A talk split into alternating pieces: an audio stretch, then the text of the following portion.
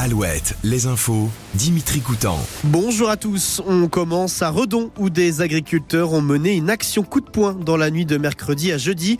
Vers minuit et demi, entre 5 et 10 tracteurs se sont rendus vers la sous-préfecture pour déverser des pneus et de la terre devant la grille d'entrée.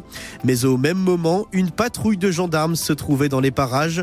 Certains manifestants ont été contrôlés tandis que d'autres se sont enfuis sans avoir déchargé leur benne. Par ailleurs, depuis 5 heures ce matin, à Paris, plusieurs agriculteurs de la coordination rurale se sont installés au pied de l'Arc de Triomphe pour bloquer le rond-point de l'Étoile.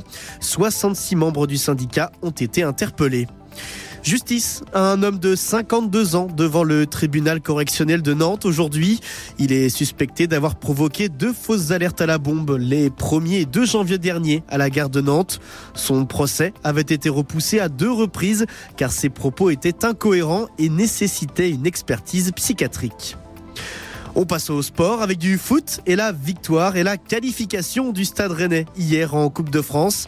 Les joueurs de Julien Stéphan se sont imposés 3-1 en quart de finale contre Le Puy, club de National 2. Ils connaîtront leur adversaire en demi ce soir. Et puis un mot de handball, c'est son Rennes en déplacement à Ivry ce vendredi. C'est la 19e journée de Star League. Le HBC Nantes, lui, reçoit Dijon, dernier du championnat. La météo, pour terminer, encore et toujours des nuages et de la pluie aujourd'hui.